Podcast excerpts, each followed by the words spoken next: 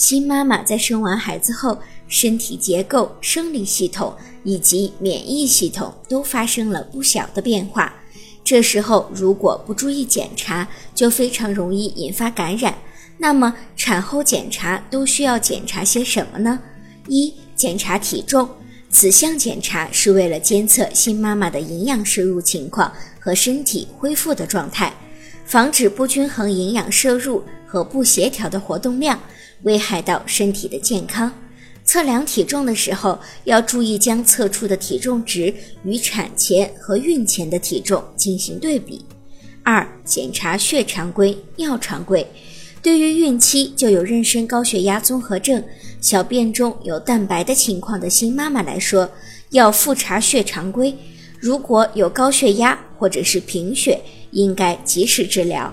对于患有心脏病、肝炎、泌尿系统感染或者其他疾病的新妈妈，则应该到有关科室进一步的检查和治疗。